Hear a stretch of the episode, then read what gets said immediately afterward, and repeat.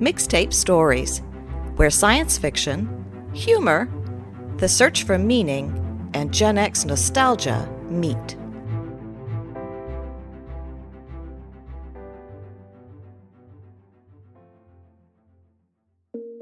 What if instead of an alien invasion, there was an alien invitation? Would we choose peace and prosperity even if it meant we were no longer in charge? In the aftermath of a US Soviet confrontation, which nearly led to total annihilation, the United Grey Consortium descends to Earth to offer their superior civilizing services to any nation who chooses to join the consortium as a subsidiary. Assigned to emergency relief efforts in Canada, Grey Junior Officer Robin is convinced her kind represents the interests for all freedom loving primates. However, her human counterpart Jake sees the Greys as colonizers. Despite their differences, they must work together as lives are at stake, but there's more going on than either could imagine. Join us for the three episode miniseries Grey Alien's Burden by Michael Juge.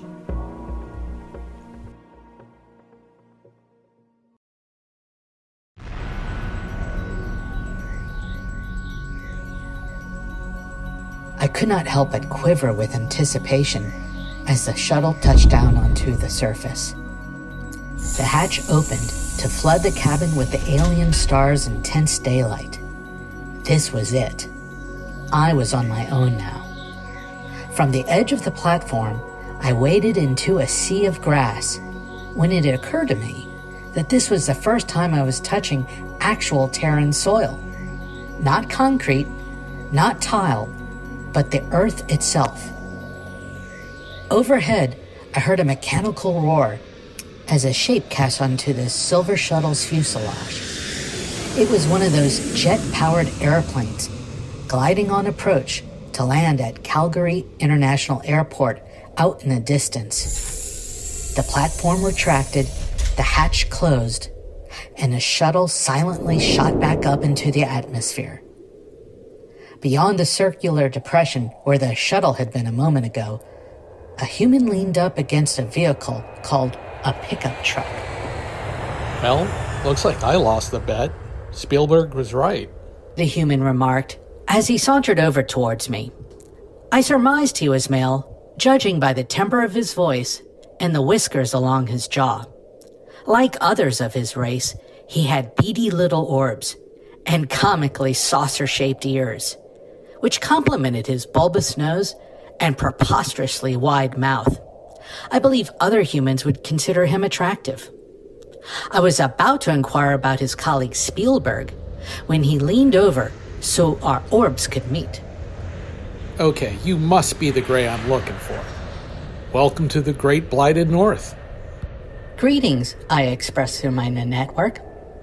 I am Robin, House 1412, Junior Service Representative of the United Grey Consortium. I extended my hand to grasp his, a custom common among his people, and felt the hair on his knuckles. And greetings to you. My name's Jake Stark. It is a pleasure to meet you, Mr. Jake Stark. Hey, listen, um, since we're going to be working together, just call me Jake and you may refer to me as Robin. So, is that your actual name? I trilled slightly, amused by the question, and shook my head, which is the local way of expressing a negative. I replied, Grey naming conventions are different, as we do not utilize vocal communication. Jake rubbed his chin that jutted out preposterously, making a scratching sound, and said, so, if you're not actually talking, how is it that I'm hearing your voice? My thoughts are spoken aloud through my network, which vibrates the air to produce the sound. Jake meditated on that for a moment. Well, so long as you're not reading my mind or anything, we're square. I had no clue how a geometric shape was relevant to our discussion. Jake loaded my supply of protein paste and luggage consisting of spare coveralls and two data pads into the cargo area of the pickup truck.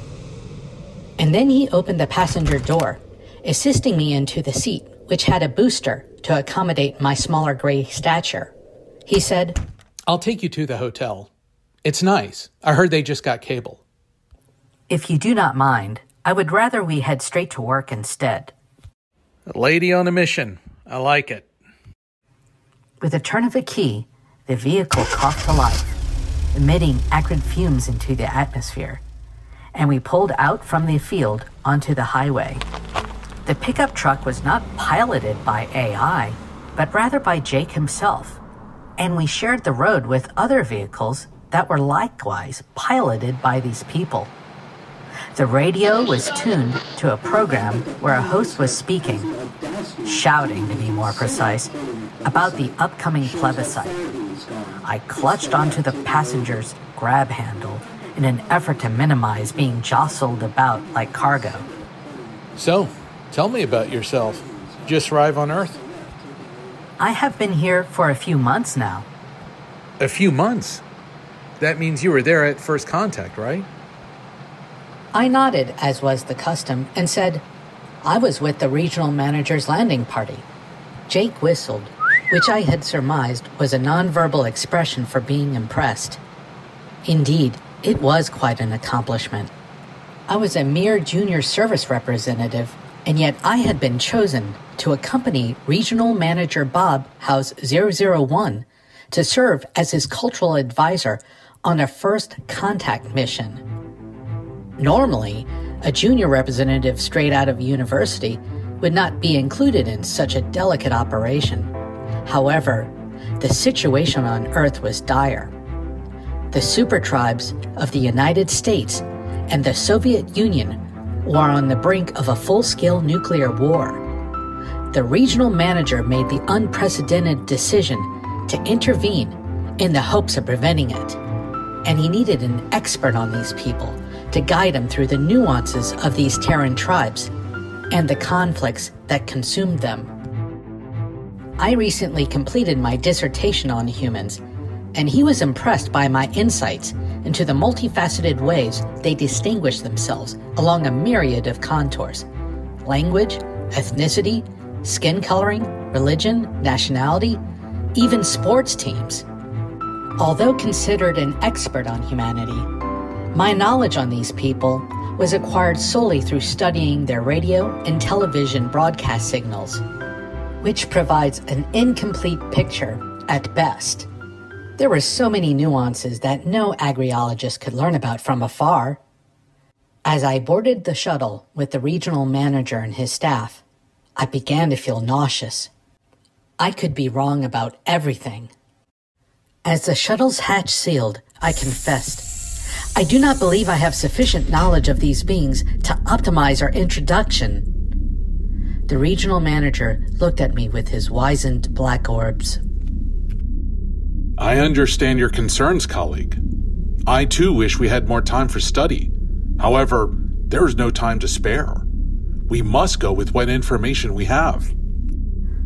But what if our arrival causes one side to launch an attack towards us? Which could spur the other side to respond in kind. My thoughts, saturated in fear, broadcast to other Greys within the cabin.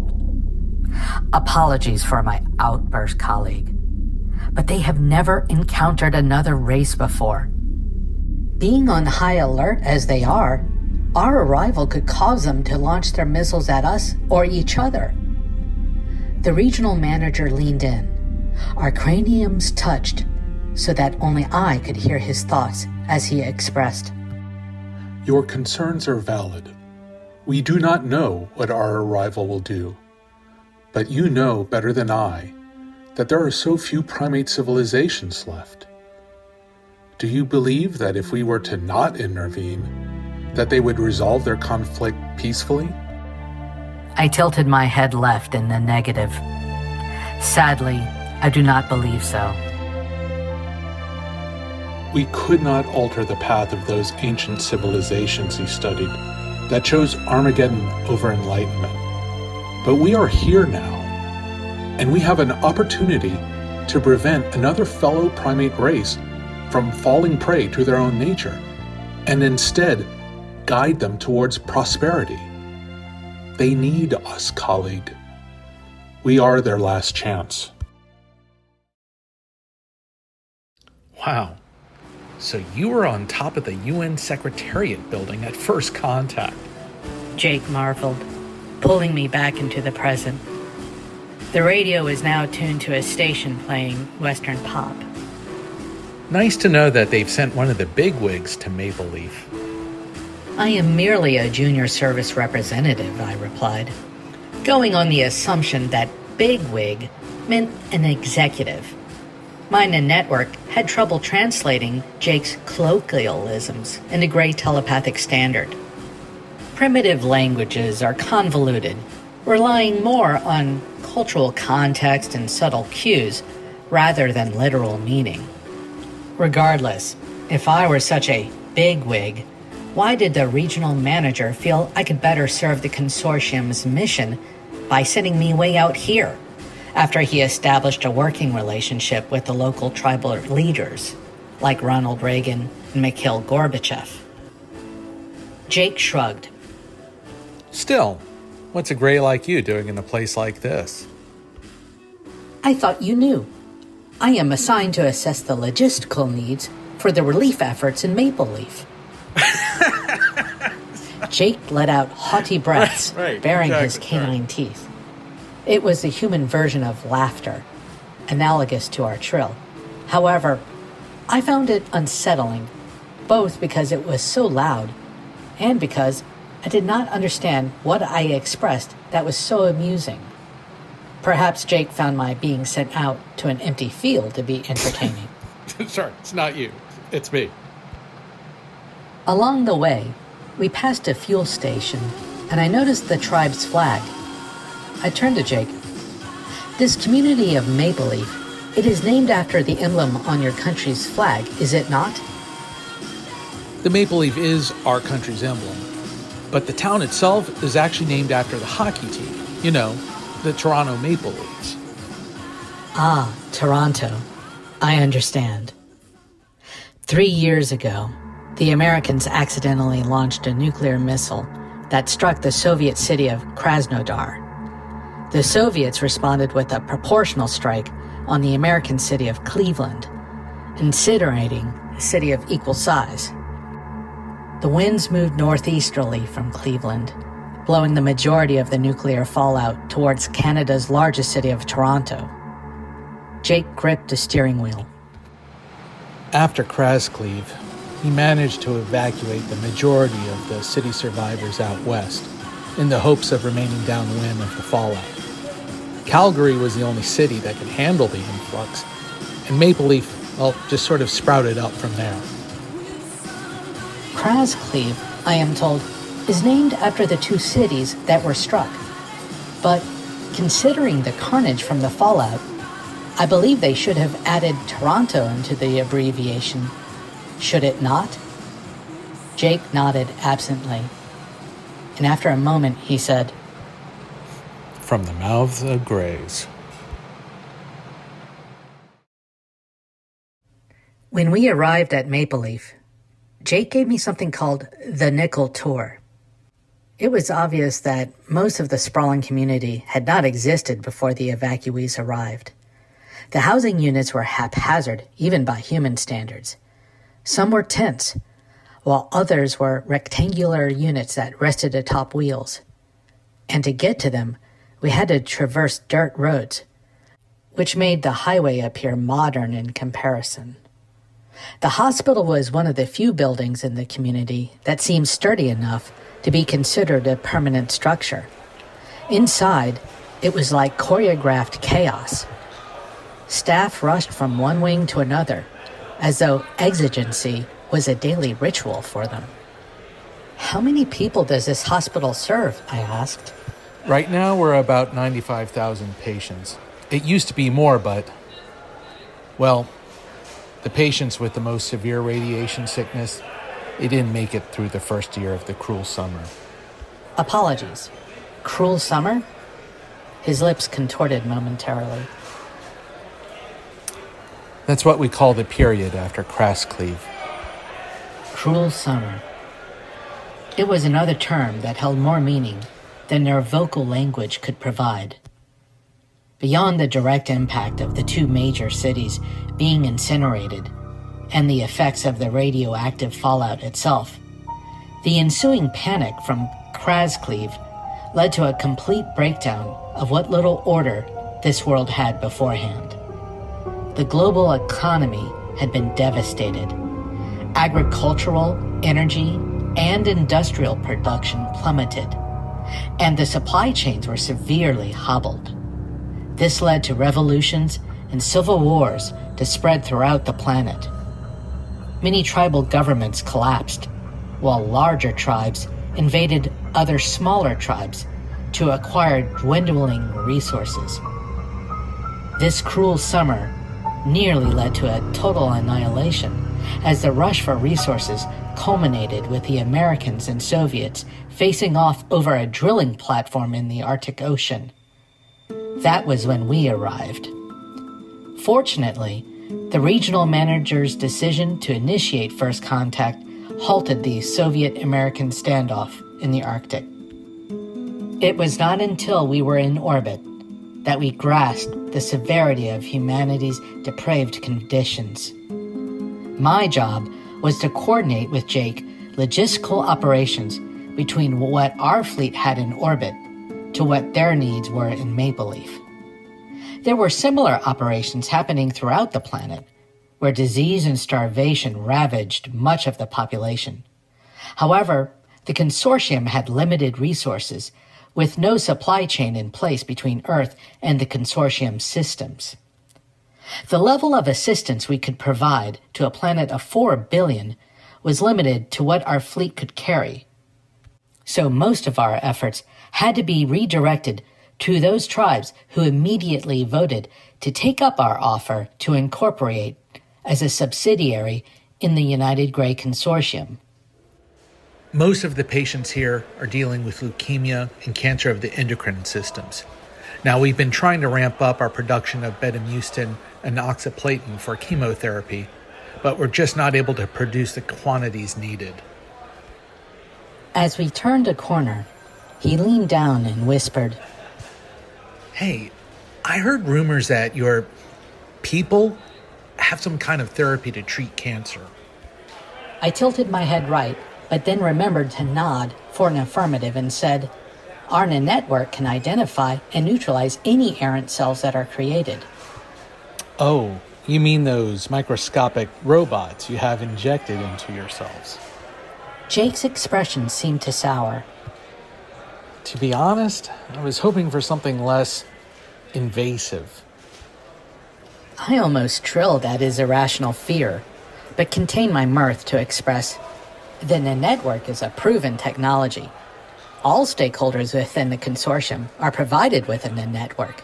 It not only allows us to communicate to the non telepathic, it optimizes our health, seeking out and eliminating viral, bacterial, and genetic threats. I felt a tinge of pride describing a technology that has benefited all stakeholders, something that we take for granted. Naturally, the humans should accept the invitation to incorporate and become part of a modern civilization. Unfortunately, I added, our fleet has limited supply available. Therefore, the network can only be provided to the newly admitted stakeholders. Like Bangladesh, Ireland, and Burundi. As they voted to incorporate, they are now stakeholders. Jake then made a guttural sound, which I surmised was an expression of disdain.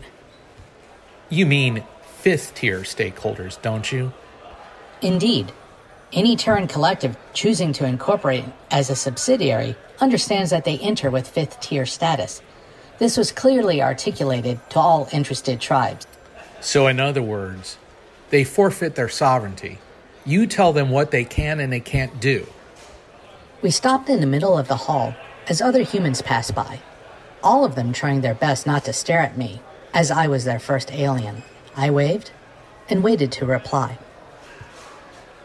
I believe you have mischaracterized the terms. While it is true, fifth tier stakeholders do not have a vote in the board of stakeholders, they are guaranteed the right to free speech and belief. And they do have their own local assemblies.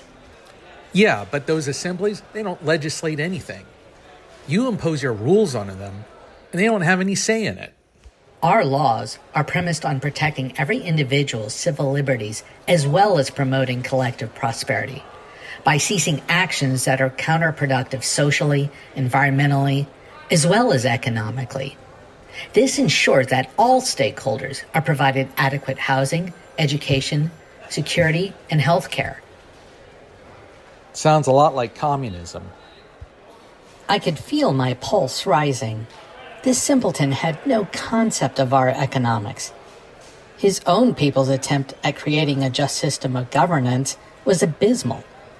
I try to remind myself that his race had only recently invented agriculture within the past 10 millennia, and were still predominantly in the feudal stage. His attempt to understand modern civilization was like one of us primates trying to comprehend four dimensional space. We could not, unlike those devious cephalopods. I chose my words with care. Our best practices evolved from over a hundred thousand years of societal development, which dwarfs your own, so I do not expect you to comprehend its elegance. What you should understand is that those new stakeholders, fifth tier as they are, now have priority for our services, meaning the network, which saves lives. Well, given a choice between your utopia and freedom, I'd choose freedom every time. Such a decision, based on your misguided notions about us, would be unfortunate for everyone here in Maple Leaf. Jake blew through his teeth. Look, I shouldn't have brought up politics. It's not why we're here.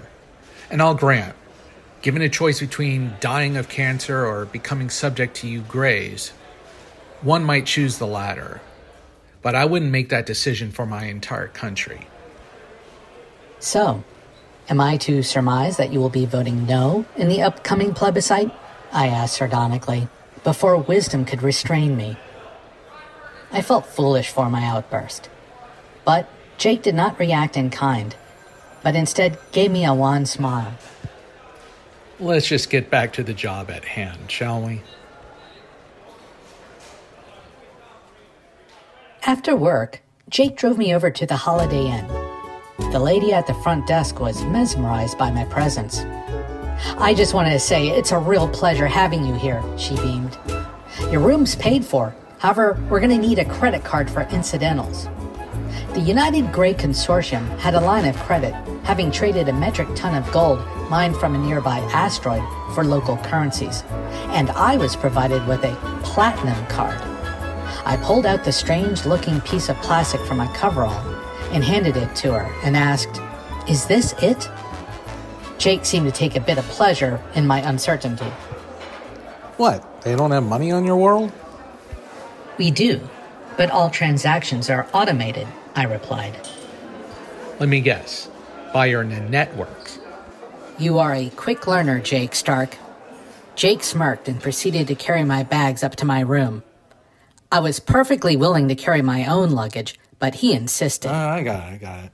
Once inside the unit, Jake made sure that I knew how to operate the lock, and he set the environmental controls to my comfort What's level. 70 degrees in Celsius? He then handed me a slip of paper with handwritten numerals on it. I'll pick you up tomorrow around 7, and if you need anything, that's my pager number. I had never utilized their communications devices before, so Jake tutored me on how to operate the hotel room's telephone. For reasons that are not well understood, I had to dial 9 in order to get an outside line. Not an 8, nor a 7. I had to dial 9. Thank you for your assistance, Jake. If there is anything exigent, I will page you. Night, Robin. Sleep tight. Don't let the bed bugs bite. I must have quivered nervously at the mention of bedbugs because he raised his hands. Uh, that's just an expression. So, there are no bedbugs, correct? Jake shrugged. I don't know. It's a motel. See you tomorrow, Robin. After Jake left, and after running a thorough scan of the bed for bugs, I jumped onto the massive mattress and used the remote control to operate the television. Most of the programming was similar to the broadcasts I researched during my dissertation. But then I found a station dedicated to playing music videos called MTV. I must have missed this during my studies. I ate my protein paste and worked on my pad as music videos played. The conversation I had with Jake earlier still agitated me. I had just met him, but Jake seemed like a smart human being. By the existentiality, he had to understand that humanity's only hope was to incorporate so that mature primate races in the consortium could guide them towards modern civilization. He had to. I fell asleep with MTV on and had the wildest dreams with the best music for background. Join us next time for episode two of the three part miniseries Gray Aliens Burden. Most of the background music has been provided by Fesliyan Studios. The following popular music are as follows I Want to Dance with Somebody by Whitney Houston, Jump by Van Halen, Money for Nothing by Dire Straits, and We Don't Need Another Hero by Tina Turner.